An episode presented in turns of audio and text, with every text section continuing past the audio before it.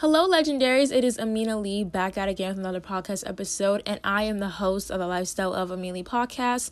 And on this podcast, you guys can catch up on all the latest celebrity tea, TikTok tea, fashion, beauty, and of course, everything lifestyle. So, today's podcast episode, I'm going to be talking about Kylie Jenner allegedly getting cheek fillers, which is pretty weird. I'm going to be talking about Rob and Blac Chyna with their whole legal battle still. It's pretty crazy. And then to be talking about Paris Hilton's documentary and why you guys should actually watch it. Okay, so we all know that the Kardashian Jenner family loves them some surgery, allegedly. But, anyways, looking at Kylie Jenner's before and after, we can definitely see a change in her, you know, appearance. I thought she was beautiful before, but I feel like plastic surgery, of course, can, you know, make you feel confident. So, if you want it, you can get it. But at the same time, a lot of people are suspecting of Kylie Jenner getting cheek fillers. And if you guys don't know, Kylie Jenner is really only 23 years old, the most, I believe. I'm not really catching up with her age. But in my opinion, with plastic surgery, I feel like if you want to get it, if you need to get it, you know, if you don't feel confident, you know, confidence is with me. But at the same time, as long as you're safe, your safety comes first. And as long as not going to harm your body in the future. And I feel like Kylie Jenner is so young excuse me, with her growing up in the limelight at such a young age, growing up on a show with your sisters, of course, they have their own bodies and stuff, and you grow up and you want to be just like them. So maybe Kylie Jenner grew up and she was like, you know, maybe I don't want my thin lips, I want full lips.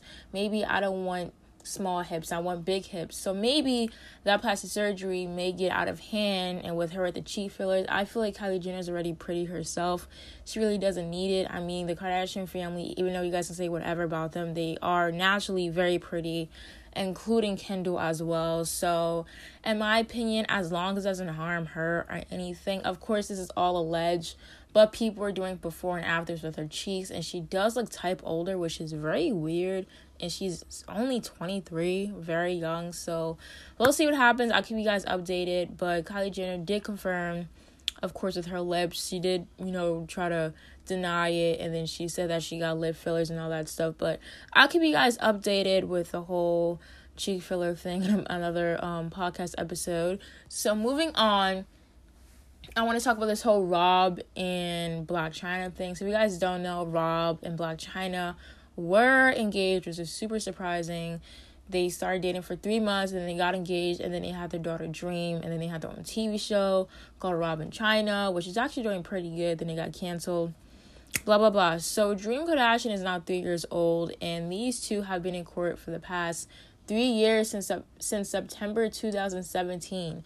So Kim, not Kim, Kylie and Rob have a assault and battery case against Blac Chyna because allegedly she tried to strangle Rob with an iPhone cord. And the reason why Kylie is filing this lawsuit is because the what is it? The assault allegedly took place at her home. We can't see this whole Kardashian family is already problematic themselves, so we really don't know what happens behind the scenes. That's why I'm really saying allegedly. So, like I said, Kylie Jenner alleges that this assault took place at her house and it was over a hundred thousand dollars in damage. I'm like, well, damn, like we seeing her get mad, Blac Chyna, but was she that mad? She caused that much damage in your house? Like, come on, sis, we know you can afford it. You're not a billionaire. You kind of did lie about that, I guess, allegedly, but whatever. Um, like I was saying, so they have a assault and battery case against her. So in court, Blac Chyna tried to get the case of her assaulting Rob out the door, and she tried to prove to the judge, like, you know, I didn't assault him, I have proof, blah blah blah. And the judge actually believed Rob over her, and he threw it out of court. So we'll see what happens. So the case of Blac Chyna assaulting Rob allegedly is still in court. And if you guys don't know, Blac Chyna is always saying in interviews how, you know, she isn't receiving child support, blah, blah, blah, all this stuff. And a lot of people are always like, you know, that's good. And then people are always, other side, like, oh, but if the father's in their life or whatever, but at the same time, she is a single mother and raising them by themselves. She has two kids, one by Tyga and one by Rob, of course. But we'll see what happens. I'll definitely keep you guys updated with this case. Like Kylie, I always follow up if I find updates and stuff like that. So make sure you guys subscribe and you know stay tuned and make sure you guys share this podcast with a friend. So in the next podcast episode, I'm going to talk about Paris Hilton and her new documentary, which I really liked and I think you guys will really enjoy. And I'm gonna give you guys my honest review in the next segment. Okay, guys, so we're here for the last segment. So Paris Hilton released her documentary on YouTube. I feel like a lot of people definitely are very smart, especially celebrities, for releasing their documentaries on YouTube because, of course, YouTube is like one of the most powerful. In my opinion, I feel like YouTube is a TV network, but digital is the most powerful streaming networks of all time. So Paris Hilton released her documentary. I wasn't gonna watch it until it came up in my recommended. So it came out a week ago, and the name of the documentary is called This Is Paris, and it has over nine million views so far. Last time I watched it was two days ago, and has seven million. So that's pretty dope. So, anyways, if you guys don't know, Paris Hilton is like the queen of the early 2000s. She paved the way for a lot of other celebrities, including Kim Kardashian, and Kim Kardashian was also in the documentary as well. So, this documentary pretty much breaks down Paris's real size. So, Paris. Who Paris really shows like really the behind the scenes of her life. She really shows how she tries to build fake characters in her life how she needs cameras around her, how she needs all this attention because something really traumatic happened to her when she was a child. So, if you guys don't know, Paris Hilton is a great granddaughter to Conrad Hilton, who is pretty much the innovator of Hilton Hotels as we know it today and one of the most powerful hotel franchises in freaking history. So, she's a great granddaughter. So, she said while growing up, she already had a lot of prayer peer pressure you know like dealing with that like you know you're the great granddaughter you have to live up to this standard all of that blah blah blah. So growing up it shows paris actually being a tomboy. She like all these animals. So that's why paris has all these dogs around her which are very cute by the way her sister's always in the document her sister is in the documentary and actually keeps it real like the whole entire time. So she exposes paris as the little sister she is says how paris actually has a deep voice and then paris only there's a segment where she changes her voice like consistently. It's so scary. I'm like girl what the hell? But um i'm like girl but pretty much I really like this documentary. I feel like it shows Paris's real side it tells you what happens. So when Paris was a child, of course, she wanted to make her own decisions and all that stuff. So her parents decided to put her in this camp. I'm not sure what the name of the camp is, but this camp it's in the middle of nowhere. It's like in a freaking the forest or whatever. There's these other kids, but the way that they treated the teenagers were freaking horrible. So for example, Paris said how one time she was stuck in a chamber for close to two weeks and more, stripped naked. She'll hair people next door, all girls.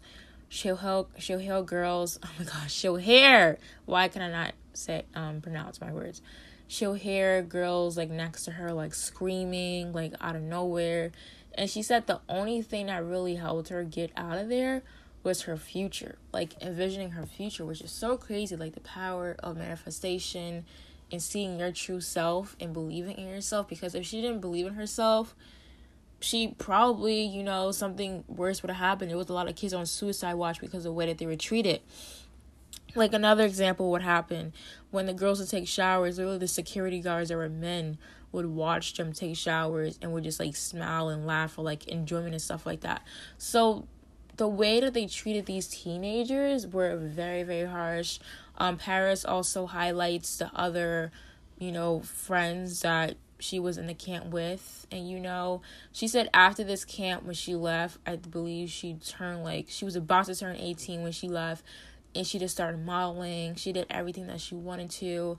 And she actually started to regret and hate her parents in that because she faced so much abuse and she thought that you know like my parents put me through this like this was unfair but you know guys I've always loved Paris Hilton. I love the way she's pretty much been an innovator in the early 2000s. Of course, with the Juicy Couture and everything, and her and the paparazzi. And it also shows highlight, it highlights Paris' bad experience with her ex boyfriend, how he leaked her explicit tape that Kim had with Ray J. And pretty much, she was like really like laughing about it. It was really bad and she really showed her true and raw side. So I really think you guys should give this documentary a chance. I really loved it. It was an hour and 45 minutes. I just skipped like the last 10 minutes, in my opinion, because it was kind of getting boring in like the last 10 minutes because she had like an interview with like her mom or whatever. But, anyways, loved it. And also, little disclaimer her dad is not in the documentary.